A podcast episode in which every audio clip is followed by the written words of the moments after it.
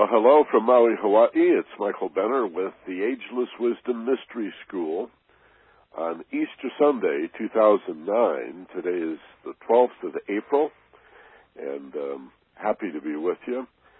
And actually, I'm still pretty stoked. We had an experience on the Big Island yesterday. A friend of mine has been swimming with wild dolphins and whales for a long time, and he knows a lot of the people with the boats and the expertise swimming with dolphins, and took us over there and dropped us into a pod of spinner dolphins on, well, three different occasions, actually. We were in a Zodiac, and we just put on flippers and a mask and a snorkel, and we get in amongst them and just slide over the edge and swim with the dolphins. And my God, I got to tell you, it was a spectacular experience. I won't go on about it. I'm anxious to get to the class today and our topic today, but I got to tell you, if you ever get a chance to do this, there's not too many places that allow it. If you go swimming off Honolulu and Oahu, you have to wear a life jacket. If I don't think it's even permitted in Kauai or Maui, but off Kona, there are still some operators that are conscientious and respectful of the dolphins and the whales, and they love the dolphins. The first thing they tell you is don't touch them. Don't reach out to touch them, and it's a good thing to tell you, because that's the first thing you want to do. But unlike the dolphins that you may encounter at SeaWorld, or some hotels will have dolphin pools, those dolphins are all hyped up on antibiotics. They have to be. And wild dolphins, of course, are not, and they have no immunity to many human illnesses, so we were told not to try to even touch them. But they come right up to you. They get pretty close, and I can't really find the words to express the experience of. It's as if you could run 40 miles an hour and you're running with wild antelope, you know, or deer or something like that. To be able to swim with these dolphins. And it was pretty cool. I've been here in Hawaii now a year and a half, visited here countless times before I moved here, and never had that experience before, so it's very exciting. Very exciting. We've been working a lot with people that are trying to raise consciousness about the environmental threat to whales and dolphins, and they're just such intelligent creatures, and it's easy to believe they may be more intelligent than human beings. Anyway, that was my excitement for the week, and I appreciate you being here on Easter Sunday. It reminds me, we did a program last year at Easter Sunday, and so that means we've been doing this webinar on the web for a little over a year. I think the Easter last year was probably the third or the fourth program we did. So I know we're just past the one-year mark now, and I'm enjoying myself. And I didn't even think about not doing a show on Easter this year. Maybe I should have. But I'm just so focused and single-minded, I just set it up and didn't even think twice. I knew in the back of my head it was Easter, but, you know, why cancel class? It's on the web and the replays are available, so we'll keep cranking them out here. Today's topic is Life is What You Make It. It's part of a theme that I discuss on and off for many years about turning your life around.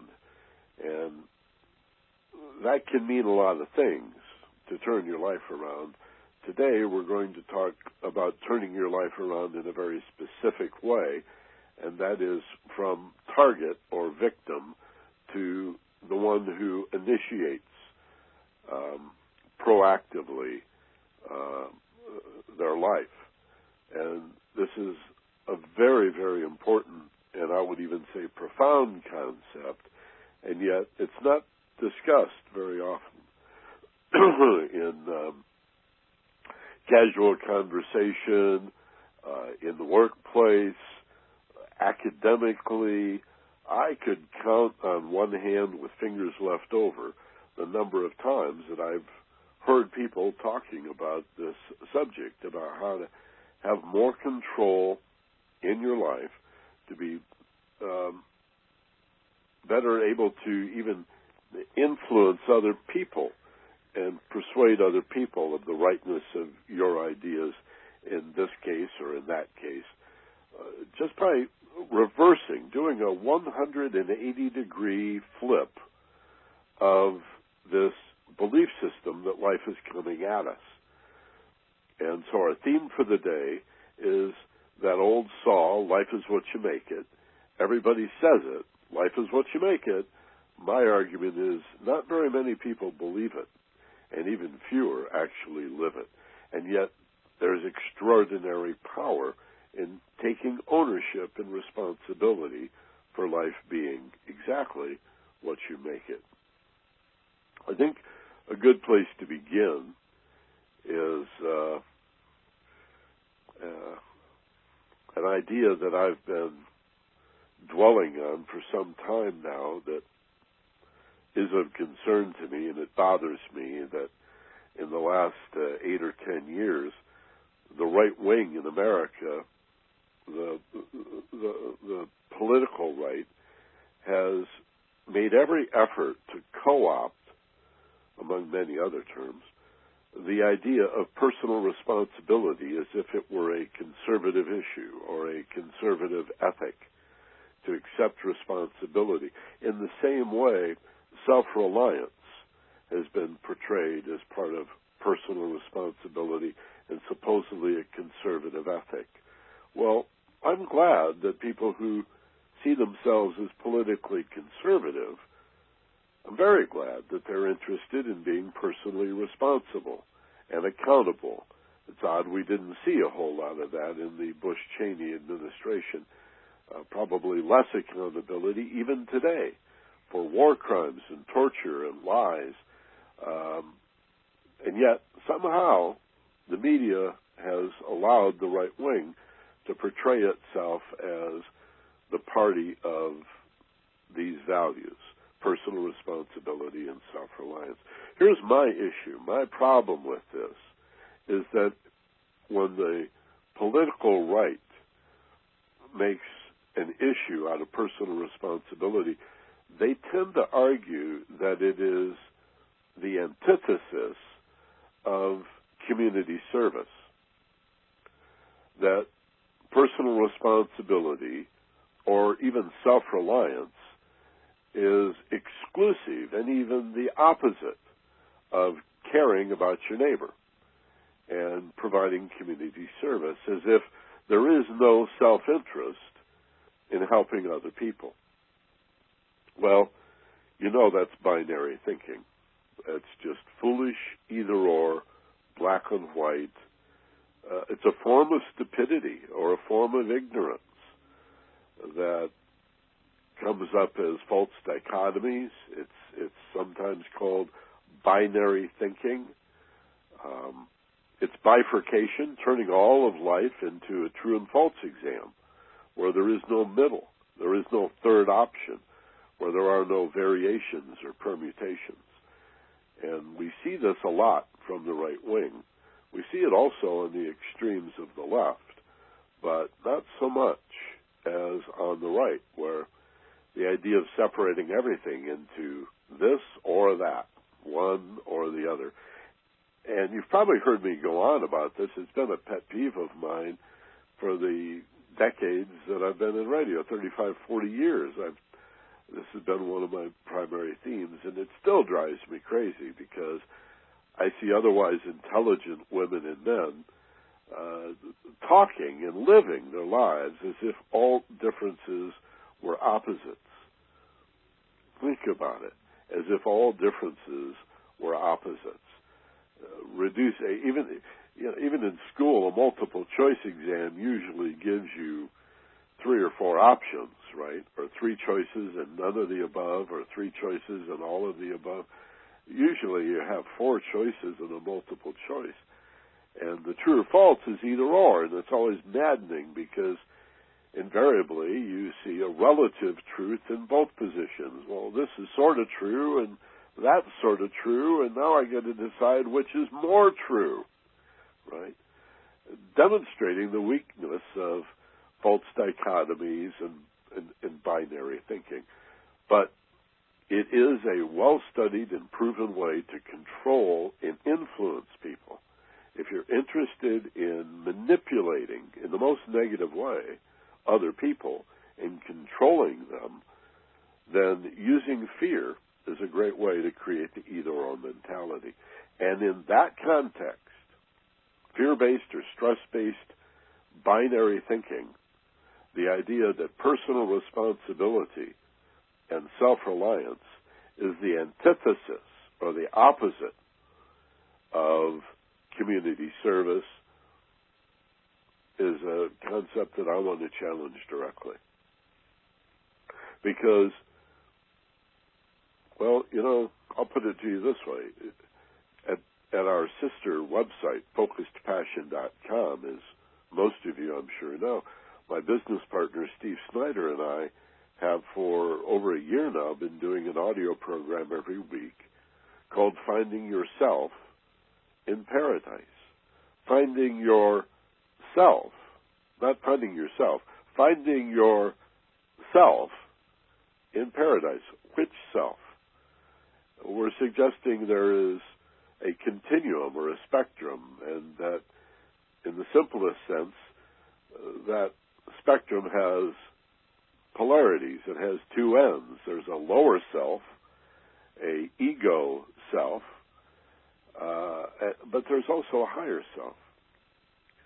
And when we come to understand who we are and the higher self comes into play, that's when you begin to recognize in a very, well, I was going to say a very significant way, in a series of very important ways, that it is in your self-interest to help other people. It is in your self-interest to be of service to other people. And that's supposed to be a little confusing at first, because we've all been taught that it's you or me. And if I'm going to be interested in myself, then I'm going to be a selfish person, and that'll have to happen at your expense, right? One of the biggest blocks that people have, all kinds of people, to the whole idea of personal and even spiritual development is that if they put themselves first, they'll become selfish people. And there's a certain simple logic to that, but it is a simple logic, and it's just not true.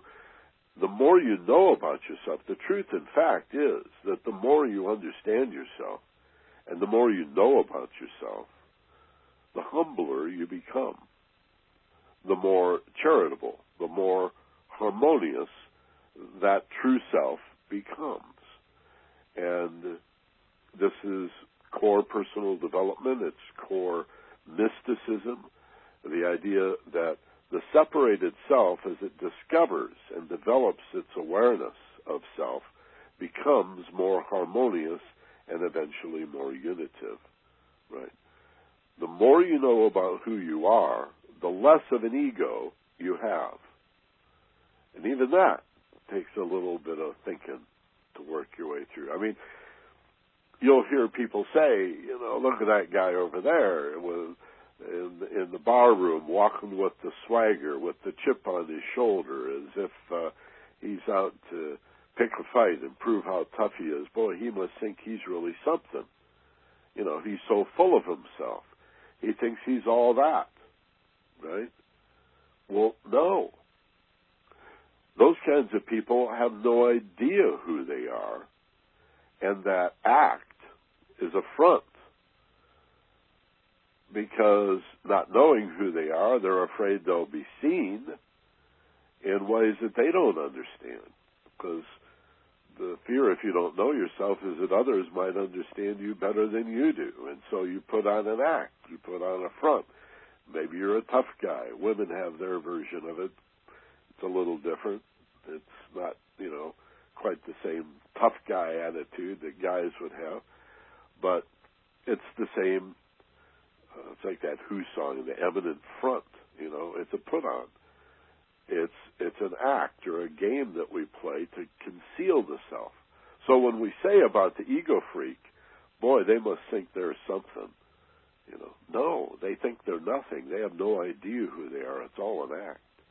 So the more, in fact, you do understand who you are, the less you have to act, the less fake you have to be.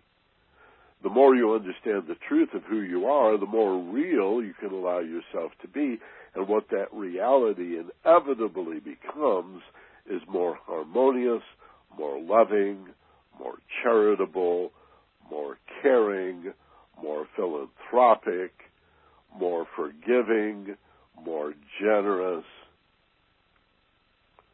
And so the best way to build community and a sense of caring. What is community? Look at the word community. Come, meaning with, from the old Latin, with, unity. Community means to do it with unity, to come together in unity, right? That's what your community is. To get there, the path is harmony. There's a nice little trinity of diversity moving through harmony to get to unity. Harmony is the magic in the middle, right? That allows diversity to connect to unity. You can think of that as a little pyramid. It's a nice little trinity in form. But let's get real clear on the idea that even though I think we all have to go through periods of confusion around this idea that if I develop myself, if I am interested in self-help and self-improvement, I buy Self magazine. You know, we've been criticized, many of us, as members of the me generation all of our lives, as if that all we care about is the self. It is by caring about yourself, learning about the truth of who you are, that you begin to care about other people. And it has to happen in that order. By and large, caring for other people is not a way to develop the self. But to develop the self will lead you to a sense of, wait a minute, I am more than this separated being. I am the things that I care about. I am telling a joke and getting laughter. I am laughing at other people's jokes. I am at helping people to feel good when maybe they're not feeling so well. And you come to understand that the truth of who you are is that you're a social being. And when some significant number of us understand this, we can undercut the fear and the hatred on the far right that is dividing America, always dividing to conquer. Divide and conquer is an old strategy. Beware of those who use fear and those who want to divide and conquer. And specifically, what we're talking about today, those people who would argue that if you're self-reliant, then that means you expect other people to be self-reliant and you're not going to help them, right? And if you're independent, then there can be no charity, there can be no philanthropy, there can be no caring about other people, right? Let's get that straight in our minds. The more you know about who you are, the more you're going to care about other people. The more you know about who you are, the more you're going to like who you are.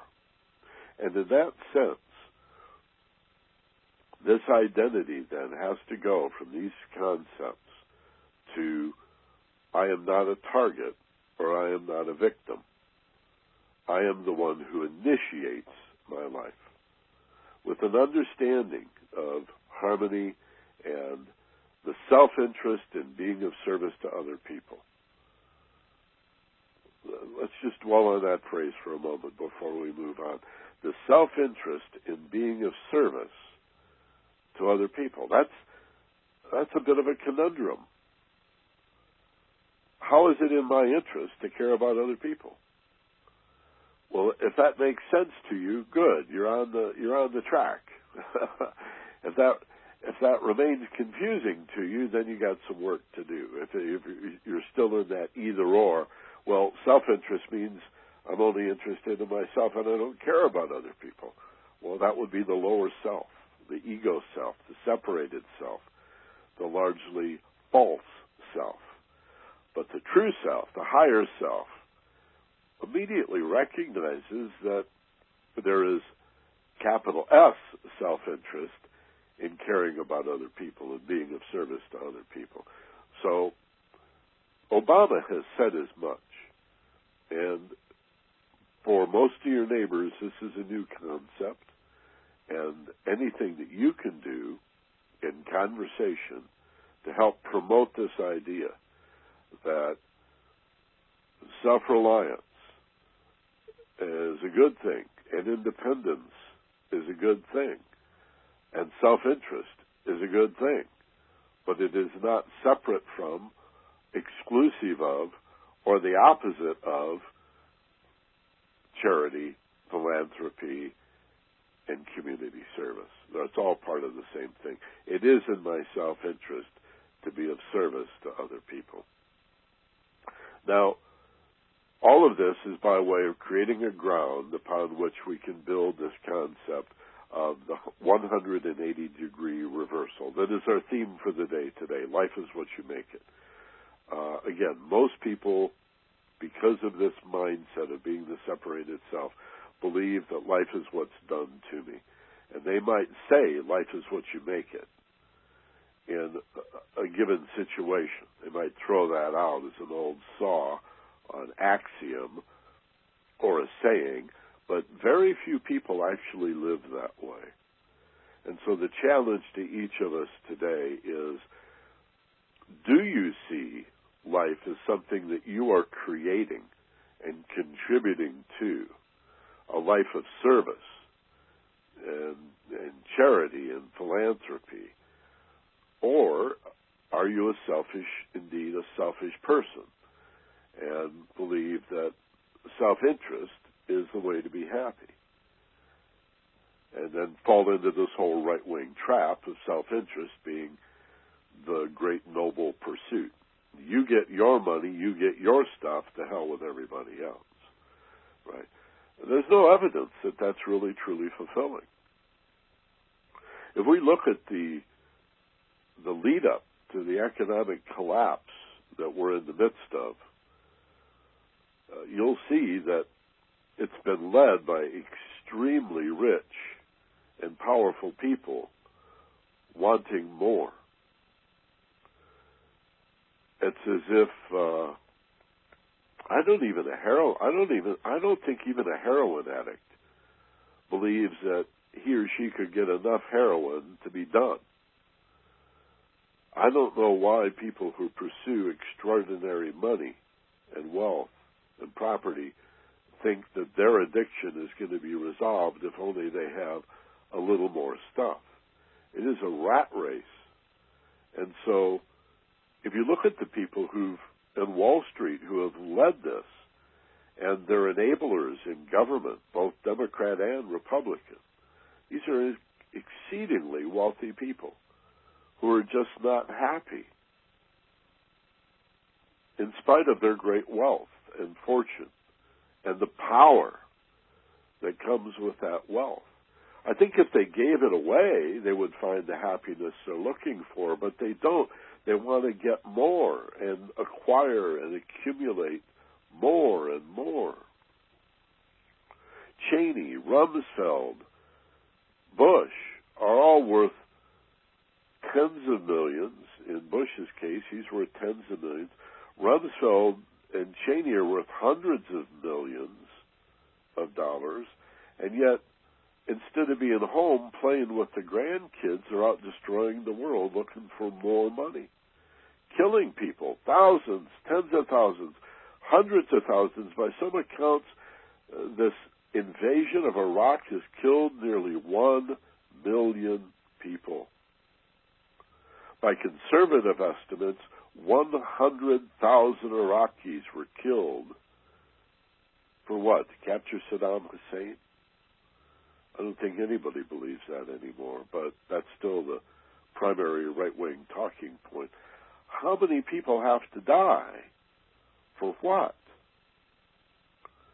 For more money, for the oil that is in the Middle East, for the balance of power, for the incredible money that is generated by war.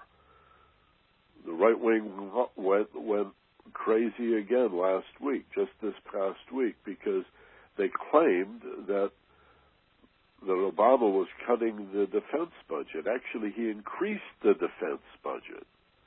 But what he cut was the percentage that goes to weapons, so that he could increase the amount of money that goes to supporting the troops, the men and women that do the fighting. Well, why did the right wing go crazy about that? Because they don't really support the troops. They're about perpetual war and global war and the money that can be made. Daddy Warbucks, right? I'm dating myself here. Daddy Warbucks. Remember, it was Eisenhower, the great NATO commander in World War II, who became the president, who warned us of the military-industrial complex. This is all part of self-interest and believing that self-interest is the antithesis or the opposite of caring for other people. And these are people, by and large, who have a very limited view of life as being something that's either done to you or something that you make out of it, all right? And if we're going to talk about life being what you make it, then it can't simply be life is what you make it, life is what I initiate. For me to separate itself, it's got to be life is what you make it, our theme for today. Life is what you make it, not only for the separate itself, but more importantly for the self-interest and community service. Okay, I hope I'm being clear on this idea. Two separate points, but I want to bring it together. It is in your self-interest to be of service to other people. And that's why it's so important that we get straight the idea that life doesn't really only come at you. It's a two-way street. Life is done to you, and then there's what you do with it. The problem for most people is that what they do with what's done to them is a reaction, not a response. It's a knee-jerk reaction. So as long as you react to what's being done to you, you are a reactor rather than the actor, right? So you're dancing to somebody else's song. You might even say, well, they made me do it. You know, there's that story I tell once in a while about the fellow that called me on the radio years ago when I was doing radio talk shows, and they said, Michael, I need your help with something. And I said, yeah, well, what is that? And he said, you got to help me because people make me get into fights. I said, they make you fight them? Yeah, people make me get into fights. He was the ultimate victim. He didn't know how to take responsibility or ownership for his life.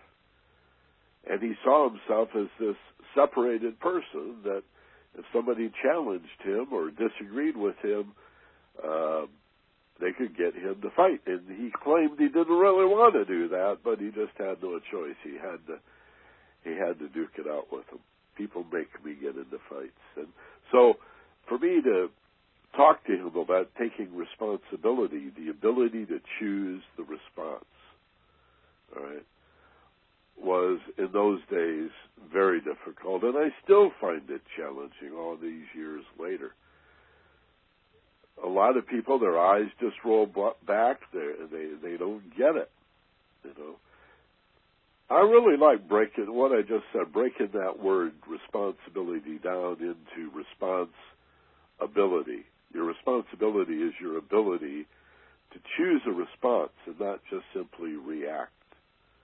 Because if people can get you to react, that makes you a pretty predictable character, and you're pretty easy to manage, right? People can get you going, make you get into fights, make you say stupid things, do stupid things, miss opportunities, take actions or speak in a way that is going to be regrettable to you later on. The whole idea of being responsible and self-reliant is to initiate an even-tempered, well-reasoned response in place of the knee-jerk reaction, you know. How do you get past that 5-year-old, yes, you are, no, I'm not, yeah, you are, no, I'm not, you are, oh, no. I mean, how do you get past that? See, you have to breathe and relax and choose to initiate an even-tempered, well-reasoned response in place of the knee-jerk reaction. That turns your whole life around. Now, instead of feeling like a target, as if there's a bullseye painted on your back and one on your belly, too, and everything in your life is being done to you, now some significant percentage of it can be initiated by you. It's like the example I use of the matador that doesn't just stand there. And I mean, the matador does not take the bull by the horns. He doesn't manage the bull, right, directly in a hands-on way, and he doesn't take the direct hit, doesn't just stand there and let the bull run into him. He confuses and distracts the bull with the red cape and stands off to the side as the bull goes by, right? Olay. Horribly cruel sport, but it's a good example of what I'm talking about. You can step aside. You don't have to take these direct hits. And that's just the first step, to step aside. Or to, another example I like is to let go of the tug-of-war rope. You know, let them win the tug-of-war. You don't like people pulling on your chain or pulling your leg or, you know, the back and forth of the tug-of-war. Well, stop pulling on the rope. It takes two. In fact, give them the rope and say, you win. I'll even give you the rope. You win. I'm tired of this. I want to go do something more productive and constructive. You win the stupid tug-of-war, right? Because you're a person that is developing your awareness of who you are and what you're capable of doing. And you understand that understanding itself is far superior to being right. Oh, the power in that alone. Let people be right. If they have some strong need to be right, fine, let them be right. While you work on the more dynamic and much more fulfilling value that is understanding. The problem with being right is you shut down on understanding. If you're right, always right, have to be right, understanding is at a standstill. There's nothing else to understand because you're right, you see. So you have to put that down as inferior and say, I'm much more interested in understanding new stuff and always developing and unfolding my awareness of things. That, to me, is far more important than being right. And this, too, is part of turning your life around and going from a victim or a target of life, an effect of life, as if life is done to you, and then only reacting, knee-jerk, in a reflexive way, to being the conscious awareness that says, hold on a minute. Let me take a breath here and relax. And maybe substitute an even-tempered, well-reasoned response from all these choices that I have available to me to pick and choose the one option, variation, permutation, or combination that is the best response and initiate that response rather than just react to other people's game. Life is a two-way street, and so stuff happens. And, like the bumper stickers, stuff happens. It hits the fan. Things happen to you all the time. Each of us have negativity in our lives, adversity, problems, circumstances we would much rather avoid drop into our lives against our will, or we're caught off guard. There's no question about that. And you cannot get enough money or enough power to prevent that from happening. You cannot control enough people. You haven't got enough fingers to plug all the holes in the dike. You can't hold that back. At some point, the dike will burst, and life is going to happen all over you. You're going to get wet. It's going to hit the fan. You're going to get covered with it, right? But you don't have to react knee-jerk the way 90 or 95% of humanity does. You can learn to be an exceptional individual. Pause. That's all it takes, is just stop. We talked about this last week when our parents took us to the curb of the street. You're about 2 or 3 years old, and they teach us to stop, look, and listen before you run into the street. And here we are adults, and we still run out into the street without thinking all the time and say things and do things that soon after we regret or resent. What if you just didn't do anything at all? I remember a few years ago, a friend of mine, I've told this story before, but it's been a long, long time since I told the story. A friend of mine had a birthday party and invited, 8 or 10 or 12 of us and our spouses to join him at this lodge for this birthday party. And so we got there in the early afternoon. It was an overnight deal. And we checked into the hotel, and the room wasn't ready.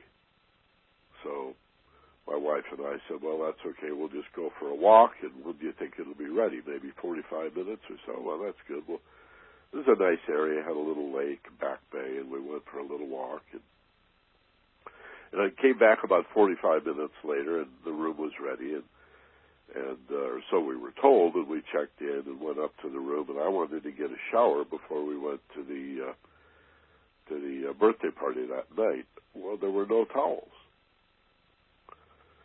So I called down to the desk, and I wasn't angry. I wasn't upset. I in a very professional and businesslike way, I thought, I said, this is the Benner party in room such and such, and we waited an hour for the room to be ready, and now there's no towels. Could you send somebody up with towels? And the person I talked to said, no. I couldn't believe it. She said, we're too busy. We're doing a wine tasting and a birthday party. And I said, well, I'm here for that wine tasting and that birthday party that follows, and I'd like to come, but I need some towels. Can't you just send some towels up? And I heard click and a dial tone, and I thought, oh, my God. And I couldn't believe it, and I got so angry. And Doreen did, too. We both got really upset. So I thought, well, I'm going to go down there and give them a piece of my mind and tell them what for and raise a ruckus and all kinds of holy hell, right? But something said, just chill, Michael. Just take a breath and relax. You have more choices than that immediate reaction. There's a second thing you could do, and maybe even a third option, if you would just slow down a bit and take a breath. And if you're not sure which of these 2 or 3 or maybe even 4 choices that you might have, if you're not sure right now, well, rather than do something rash that you'll later regret or resent, why don't you just not do anything until you get a little more clarity? So I'm sharing this out loud with my wife, and she agrees. That's a pretty good idea. Let's just, you know, time is on our side. And by the way, 3 or 4 minutes later, the doorbell rang, and there was somebody with towels. So that was cool. And then I thought, well, when we go down for the birthday party, I'll be cool by then, and I'll say something then. And I never did. And then after dinner, I said, well, I'm going to go in after dinner, and I'll give them a little piece of my mind. I'm much cooler now, but I'll go in and I'll say something. And I put it off, and I never did. Then the next day, well, before we check out, I'm going to let them know. And by that time, it just didn't matter. So it wasn't so much that I had these other choices. It was I knew I had other choices. I knew that I could initiate a behavior. I didn't have to just react reflexively or in a knee-jerk fashion. But even in a case like this where I wasn't sure what to do, I knew enough not to do anything until I could get more clear about my choices. And I want to share that with you also. Often, when you get angry or hurt or upset and you just want to react knee-jerk, right? There's a reason people are called jerks who act that way. You know, a knee-jerk reaction makes you a jerk. You're not thinking.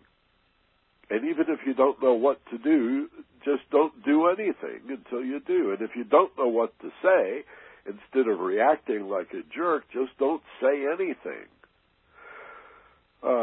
So you can take some breaths, slow down, and substitute even-tempered, well-reasoned responses for knee-jerk reactions. Then you plant the seed. Then you initiate the behavior. You're not dancing to somebody else's song then. You start a new song, a new tune, right? A new theme, a new approach, so that people play your game on your home field according to your rules, which, of course, given the kind of person you are going to be much more harmonious and charitable and inclusive. And that way, in this way, we can practice a kind of kindness and generosity that brings great reward and great peace of mind. All right? So I'm not saying that we can switch from one end to the other, that we go from being a victim or a target to being the one who totally initiates. Life is a two-way street, and you are a target. And things will surprise you, blindside you, catch you off guard.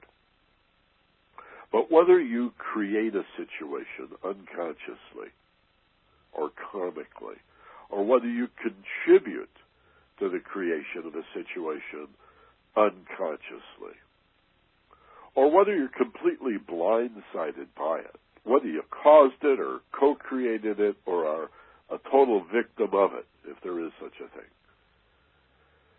you're always responsible. You know, the Esther Hicks Abraham information talks about responsibility for all things, and I think it's technically true, but a lot of beginners will try to take responsibility for having created the situation they're in. And that's not a place to begin. That's like advanced studies. The place to begin is taking responsibility for what you do with the situation you find yourself in. And if later on you want to reflect upon, well, how did I come to be in that situation in the first place? Fine, that's up to you. I'm just saying whether you did create it or unconsciously contributed to it, or maybe you really were blindsided by it, you always have an ability, if you breathe and relax, to take ownership of the situation and choose the response. Responsibility. Every time you think of responsibility, think of the ability to choose the response. You're taking the word apart and putting choice in between ability and response. Responsibility, the ability to choose. That's where developing consciousness begins, with choice. I am the one who chooses. And I'd like you to give that some consideration. I think you find great power in that. All right. Just checking the numbers here. I'm surprised we're doing, we have a pretty much as good a turnout as we have when it's not a holiday. So happy Easter and thanks for being with us. I'd like to follow up with any questions you might have about this idea of turning your life around, being proactive and initiating your life, substituting even-tempered, well-reasoned responses for those knee-jerk reactions, and also the initial concept of self-reliance and self-interest not being the opposite of charity and philanthropy and community service, but that there is a self-interest in being of service, right, to harmonize this whole milieu. If you have any particular question about that or comment that you would like to make, and you are listening live now with us on April 12th, Easter Sunday of 2009, and you're on the web, you can use that submission box on the page right in front of you. Just type in your question, your comment, put the city where you're located today and your name, at least your first name. Hit the submit button. You got to hit the submit button to get it to go through, and we'll go to those now for a little while, and then we'll do a visualization and see if we can install this process. Okay. So let's go to the. I want to say go to the phones. Let's go and see what people have to say here. I'm not sure I understand who this is from.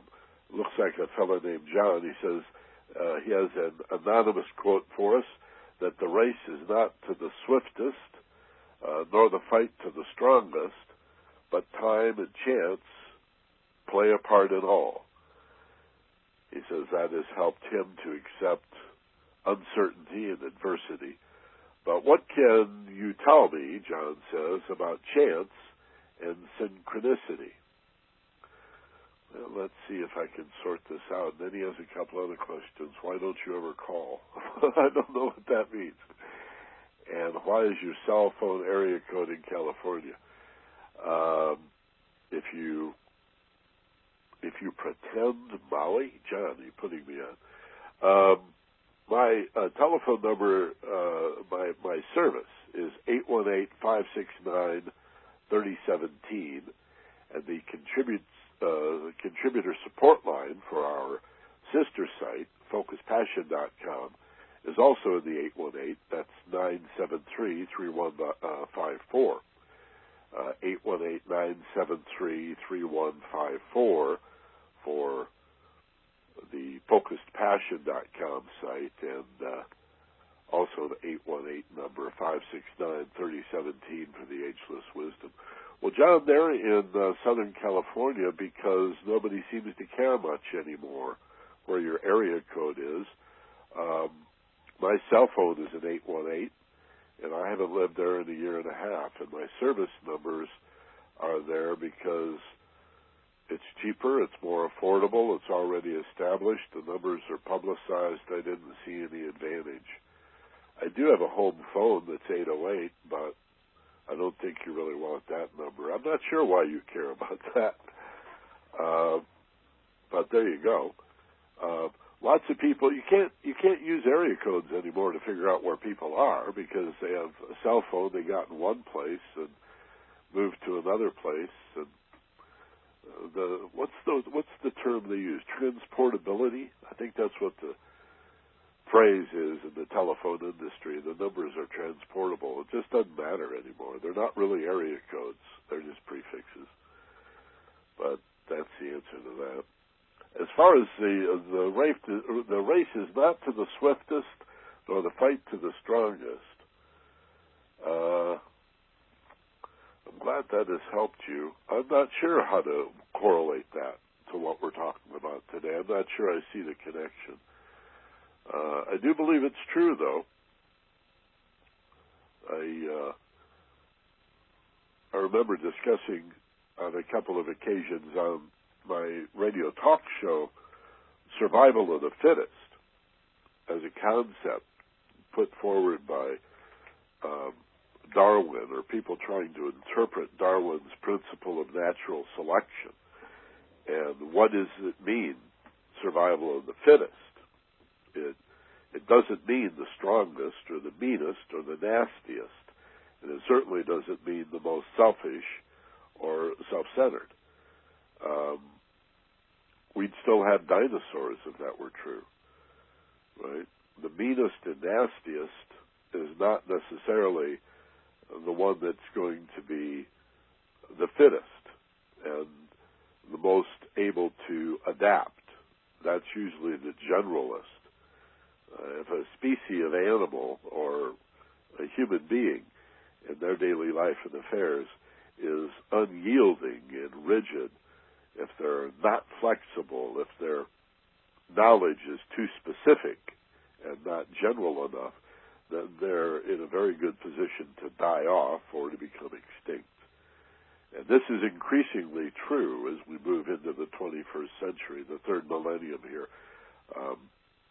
I read a survey the other day that the average person coming out of college is going to have 14 different jobs in the first 10 years of their work experience, and that number is increasing pretty rapidly. So we have to be a generalist to really survive. We have to be a jack of all trades, if not a master of any. Certainly have a lot of information in a lot of areas. I think fittest also means not only flexible, but loving and a good sense of humor, charitable a person.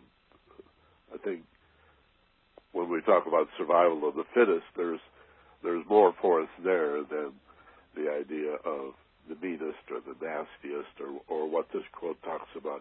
The race is not to the swiftest, nor the fight to the strongest. I think that's true.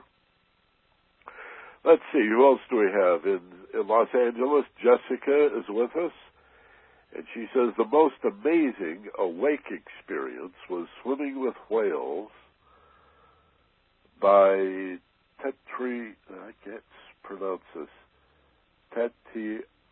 Titiaroa Atoll. FP, not sure what that is, but she's talking about my comments earlier about swimming with the dolphin yesterday. She says, a babe suckling her mother's breast, indescribable feeling of initiation to life. Yeah, the whales too. The whales and the dolphins are,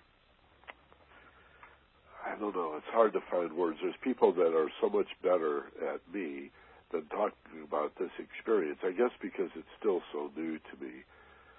But we'd gone whale watching 2 or 3 times since first coming here to Maui, but yesterday was the first time I actually dropped into the water and was surrounded by these dolphins. It was just, it's so electrical too, because they're all pinging you, they're all hitting you with sonar. Ping, ping, ping, ping. It's remarkable. Well, Jessica, I'm glad you had that experience. I'm not sure what that is, though. Tetianro. I don't know why I'm having a block on saying this. Tetiaroa Atoll. French Polynesia. Maybe that's what FP is. But wherever you were, I'm glad you had a good time with the whales and the dolphins. That's too cool. Carol's with us in La Habra, and she says hello to Michael and Doreen. Happy Easter to you, Carol. Thanks for being with us. In Fullerton, Mona says, hello, Michael. Happy Easter. Regarding what you said, the more you know who you are, the more you like others. My question is, when does saying no come into those who are manipulative and demand that you cater to their wants. I mean, your family and friends who expect you to constantly do things for them. I say no at times, but then I feel guilty, although I know they're not demanding. That's a great one, and a question that is not uncommon that comes up in counseling quite often.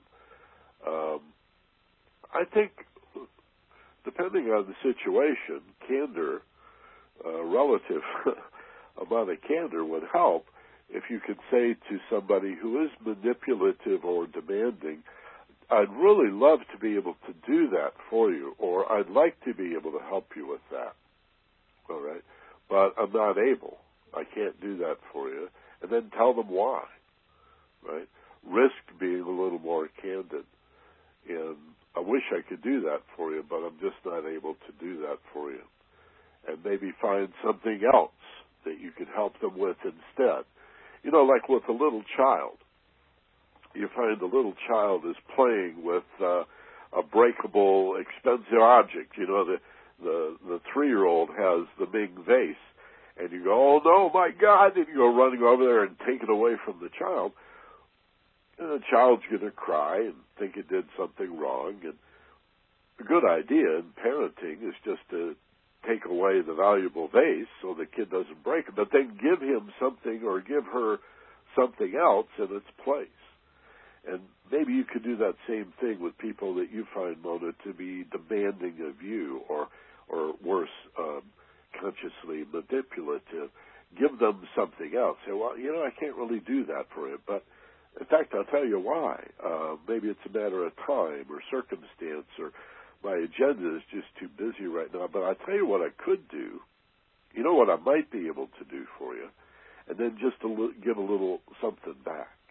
Even if it's not equal in terms of effort, it's symbolic, and that's what matters. If you gave something back, if they just know that you care, that might help. At the same time, I've got to say, and I think we all know this, there are unpleasable people in the world, and it's likely that you have some in your life. These are people who will never be pleased. And they take advantage of our generosity and our kindness and our codependence by simply not being pleased. No matter what you do, in an attempt to please them, it's never quite enough. Or it could be enough, thank you very much, but only for a short period before you have to do something else for them to prove that you love them or whatever. And it becomes a trap, right? To tell yourself this is an unpleasable person rather than to take the heat or blame yourself. Like, there must be something wrong with me. This is what most of us do in this kind of situation. There must be something wrong with me because no matter how much I do, it's not enough. I guess I really am inadequate. No, you're not inadequate. It's likely that what you're doing is enough, but that this person is just unpleasable, right? Put it back on them. Notice how, for most of us, because we don't know ourselves as well as we could or should, it's easier to assume the defect is ours rather than the other person. I guess my best just isn't good enough. And then we start wondering, well, why isn't my best good enough for this person and that person and this person over here? Well, maybe your best is good enough for somebody that's pleasable, but not good enough for somebody that'll never be pleased, right? So suffice to say, Mona, that what you're talking about is assertiveness, and to be assertive requires a degree of self-confidence that comes from really knowing that you are a good and kind and generous person and that you'd love to help this person who might be one of these unpleasable people. So no matter how much you do, they're never going to be pleased. So do what you can and then let it go. Right? Do, or say, I'm not, no, I can't, gee, I won't be able to do that for you. I won't be able to come over on that day. Or no, I can't stop by and run this errand for you. I wish I could, but I can't. But you know what I could do for you? And then offer them a little something. I think that, between that and accepting that some of these people just might be chronically unpleasable, is about the best you're going to be able to do for you. So let's see. I refreshed, and we got a bunch of new people here. You know, one came through without a name. I was watching Rush Limbaugh, and thought how he rushes into limbo. I don't think I'm going to go with this. So this is not. Well, maybe it is serious. Let me go a little further. What a difference it makes when you listen to someone like you and someone like him. Thank you for making me realize this. Oh, I see what. So it is a nice thing to say.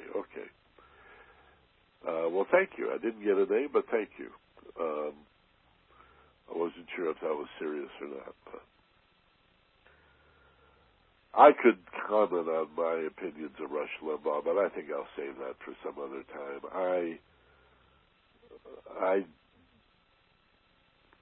My feelings about this guy go back 20, 25 years, and they're pretty complex, and I don't like to. I don't really want to talk about Rush. He's very successful at what he does. I'm not sure how he sleeps, how he deals with his conscience, but he certainly is successful at what he does. In Honolulu, Bert's with us again today. Hello, Bert, and happy Easter. He says, greetings from Oahu. Best wishes to you and Doreen. Keep up the good work, and aloha. Thanks, Bert.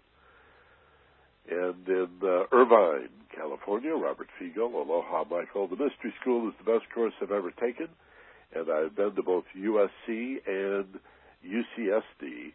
I find after a situation turns out different than I expect that I am full of regret. How do you avoid regret? Have a great week. It's a wonderful question. I don't know that avoiding regret is the goal, Robert. I think you may need to face feelings that you're calling regret as a way of reviewing and renewing and understanding the situation that just came down. Think of it as an opportunity for review, just like any learning lesson in school. You studied for the midterm, you studied for the quiz, and then the midterm, and now you're going to study again for the final exam to review what you've been through is not necessarily the same thing. I mean, regret suggests that you're holding on, that you're wishing you had done things differently. I think if you think of it as a review or a study, then you can go over the same material in your mind without the holding on and without wishing that you had done it differently, instead substituting, well, if I understand it now, then the next time I can do it differently, and that's a learning lesson, and yahoo, far out, that's cool, I'm glad I learned that, boy, I'll never make that mistake again. You take a breath and you let it go, and it's not regret. See? So if it feels like regret and it feels like holding on and you're just beating yourself up over how could I have been so unconscious, why did I say that, I can't believe I did that, learn from it, reflect on it, take it into a meditation or a contemplation, study it, review it, see what you can learn from it, and then just wax philosophical. Say, well, the price I paid, if it was money or whatever the loss, is what it cost to learn this lesson. And I'll make sure I never make that mistake again. I'll see this situation coming. I'll remember what I'm learning here today and apply it. See if that doesn't help. Okay. In Tucson, Lorelai is with us as usual. Happy Easter, Lorelai. She says, aloha. Happy Easter to you and Doreen. She says, here's to new beginnings and to peace and love. Thank you, Lorelai. Another message from Bert in Honolulu. He says, things work out best for those who make the best of the way things work out, John Wooden. That's one of Steve's favorite quotes. He says that a lot and attributes it also to John Wooden. Things work out best for those who make the best of the way things turn out. That's true. Life is what you make it. That's our theme for the day today. The pity party that most people use to try to get some benefit out of a regrettable situation is never fulfilling or rewarding. And yet that's all most people have. To sit around, and this is what passes for conversation, tragically, much of the time. People complaining about how miserable they are, and then they pause to take a breath, and somebody else jumps in to see if they can top that. Oh, yeah? Well, I'm more miserable than you are. Let me tell you about who took advantage of me and what a victim I am and how helpless I was as a target or an effect or a victim of this situation. I can top that. Then the third person jumps in and says, that's nothing. When it comes to appeals for sympathy, I can beat all of you guys. I'm much more miserable than any of you. and it really is the exceptional individual that says, wait a minute.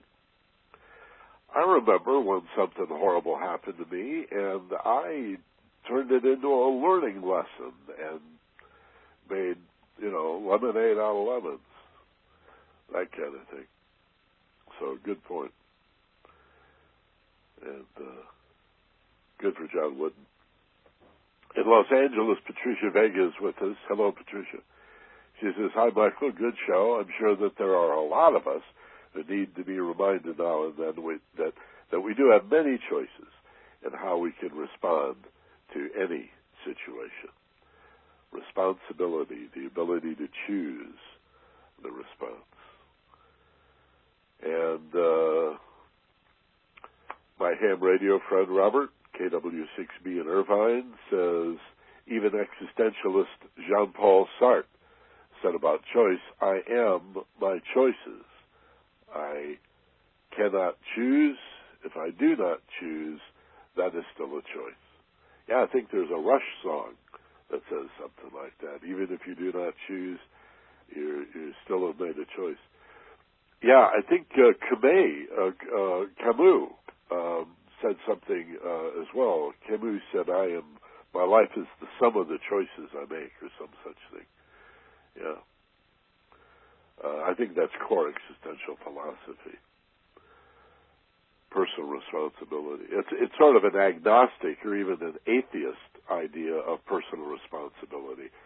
It's like you're alone. The existentialist often says you're alone in the universe, so of course you're responsible. There is a spiritual version of that, which is that nobody's alone except by appearance, and yet you're still responsible. Jessica says hello. She says, she can help me pronounce this. Titiaroa, an atoll in French Polynesia, Marlon Brando's island. Oh, okay. Yeah, Titiaroa. Good. Well, wherever you swam with the dolphins and the whales, I'm sure it was wonderful.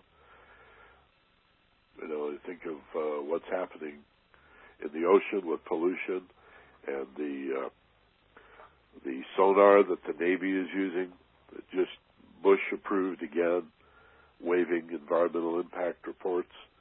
And the beaching of the whales and the dolphins, it's just, in many ways it's no more or less tragic than Sarah Palin shooting wolves out of a helicopter or clubbing baby seals for the vanity of people that like to wear dead baby seals as jackets and coats.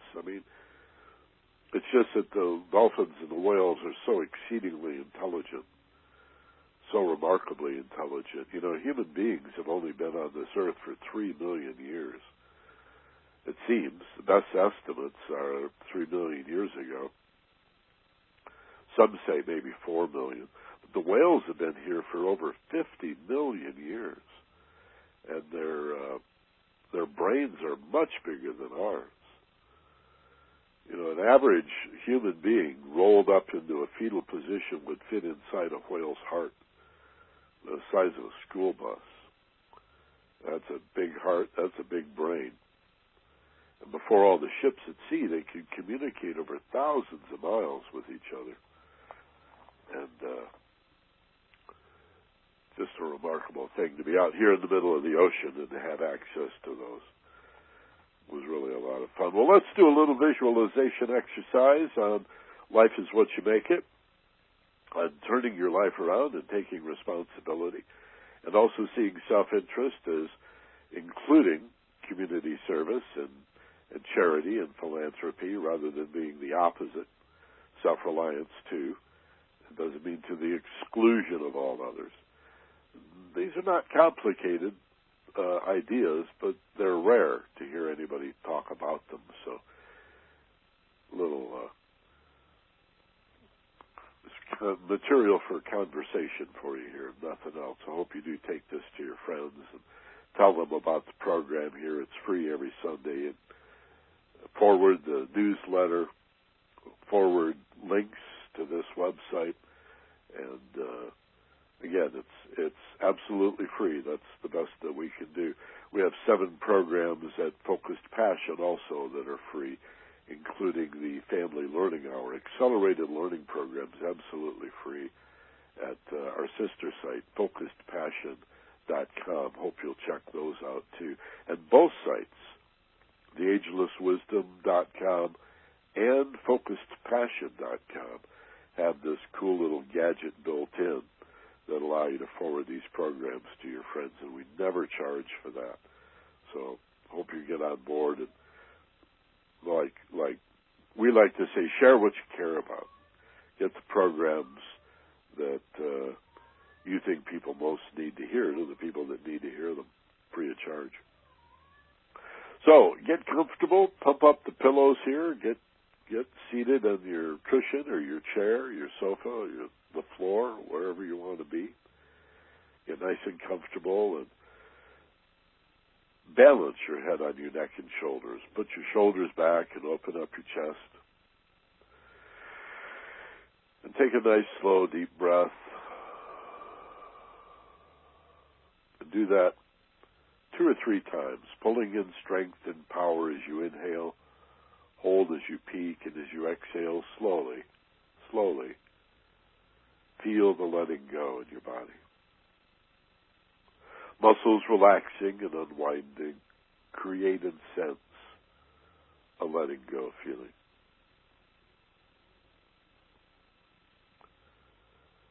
Feeling very safe as you become more and more relaxed. And allowing your breathing to find its own natural rhythm. Allow yourself to breathe well. Let your body do it for you on autopilot. And you can even become the one who watches yourself breathe if you gently put your attention on the bottom of your nose. Feel your emotional nature begin to calm. And your mental nature begin to quiet, feeling safer and more relaxed. Allow my voice to guide you. As you imagine yourself in a beautiful natural scene, a garden, a paradise, an Eden, a place of perfect peace. And the feeling that you're making it all up is exactly right. Imagine that you're dreaming it all up. Trees and grasses and flowers. In addition to allowing my voice to go with you, imagine hearing the sounds of birds singing and the wind in the tops of the trees. Imagine feeling the gentle warmth of the sun. And the coolness of the shady spots. Imagine that you can even smell the fragrances of nature, as if perfumed just for you, as you wander through the shady forested places and the sunny warm meadows in this beautiful, beautiful place of perfect peace.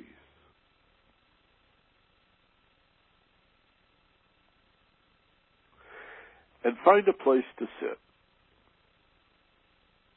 Maybe a shady spot. Or maybe in the full sunlight. But make the temperature perfect and the breezes just right, and the feeling in your body so sweet and so wonderful as you come to this place of ideal relaxation and perfect peace. As you sit upon the earth, or a tree stump, or a log, or a rock, imagine that you're plugged in to the earth, or the tree stump, or the rock. Imagine that you could feel yourself sitting on the ground of the one life here, and that you could easily imagine how a flower or a blade of grass or a tree or a bush feels to be rooted into the earth.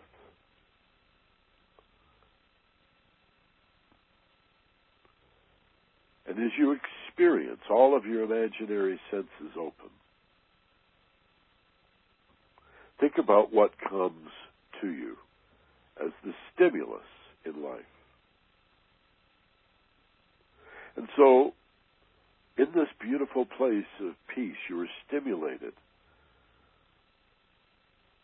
by what you see all around you in this beautiful place, by the sounds of birds singing, the wind and the trees that you can easily imagine. The feeling you're making it up is exactly right. But it's stimulus. It's coming to you. It's being done to you. And the fragrances that we discussed. Imagine again that you can smell these delicious fragrances in nature.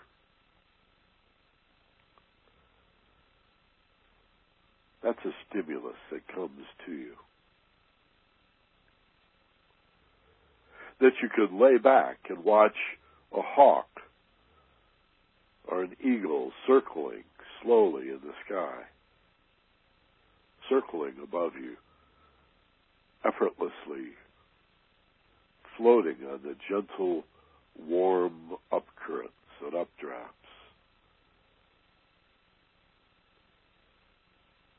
And although you could not touch the hawk, for it's way beyond your reach, your eyes are stimulated and your mind is stimulated, and maybe an emotional part of you is stimulated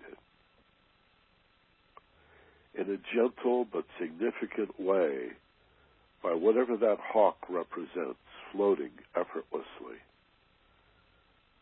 on the warm currents of air. And maybe you hear the sound of a little bee as it flies by you, or you watch a butterfly float from this flower to that. All of this input, all of this sensory stimulus is coming at you and being done to you. And then there is the response, what you do with it. Whether you sit there and enjoy it, or whether you decide that it's becoming too cool in the shade and you move to the sun, or too hot in the sun, so he moved to a shady spot. These are the responses to what's being done to you. And if the sky begins to darken and it looks like a heavy rainstorm is rolling in, your response may be to get up and move to shelter, to a cabin or a house nearby, where you can find shelter from the storm. The point of today's lesson is simply for you to exist at a third point that stands between the stimulus and the response. Between what's done to you and what you do with it as an unconscious knee-jerk reaction or reflex, or as an even-tempered, well-reasoned choice. Put your attention on the center between stimulus and response. The middle part between what's being done to you and what you do with it. Between cause and effect. Between stimulus and response, you sit as awareness. You sit as consciousness. You sit as choice.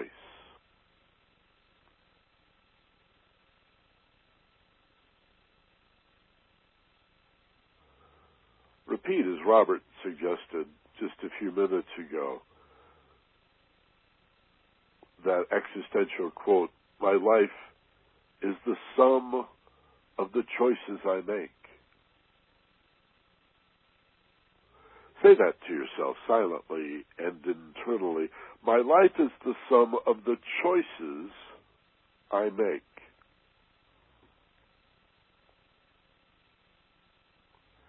And see if that doesn't flush up and bring out of you, or flush out, all those times that you are not the choices,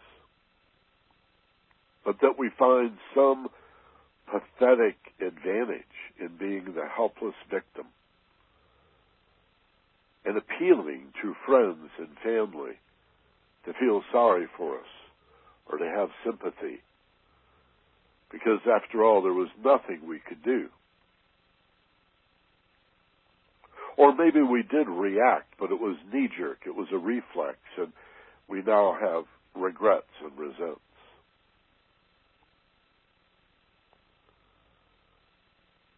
Instead, be the choice in the middle. That's the fulcrum, that's the whole power is focused right there in the center. And it's not always the 50-yard line middle.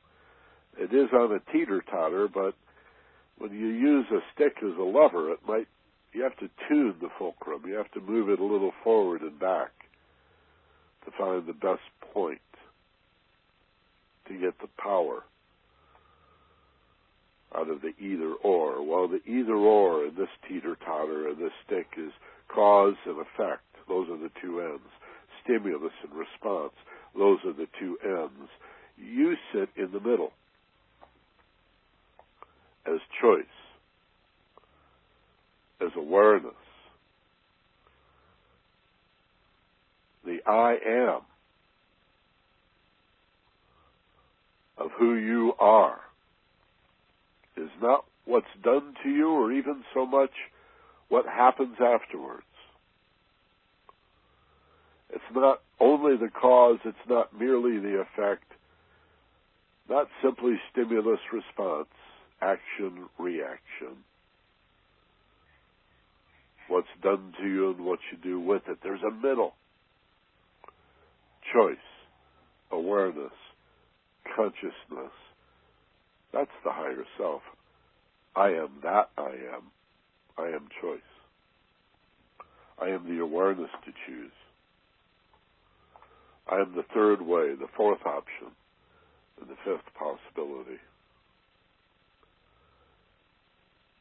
And tell yourself, that'll be easy to remember as you prepare now to come back into the room in which you sit. Remember the room in which you sit. And tell yourself in a moment you're going to open your eyes wide awake and alert, feeling really great, rested, with this clarity that you're not simply what's done to you, and you're not simply your behavior. The point of focus is the middle, between cause and effect, between stimulus and response, between action and reaction, the middle point, the fulcrum, the I am choice. I am awareness that I have choices. I am that I am. The consciousness aspect. Awake, aware, and alert. Take a slow, deep breath. Hold for a moment, and as you exhale now, open your eyes, wide awake, alert, rested, refreshed, feeling really good, and remembering you have choices. And that's how you turn your life around. Life is what you make it, okay, from that point of choice. Hey, thanks for being with us on Easter Sunday. I hope it's a great family day for you, and you have a great feast and a great meal and great conversation, and that you join us every Sunday at 1 o'clock West Coast time, 4 o'clock in the East, 20 hours GMT for the Ageless Wisdom Mystery School. Excuse me. Remember also, use the Send One to a Friend gadget to forward these programs free of charge to people you know who would really enjoy them, and also on our sister site, FocusedPassion.com. You've got the Family Learning Hour. You've got two full programs you can listen to, whole bunch of 7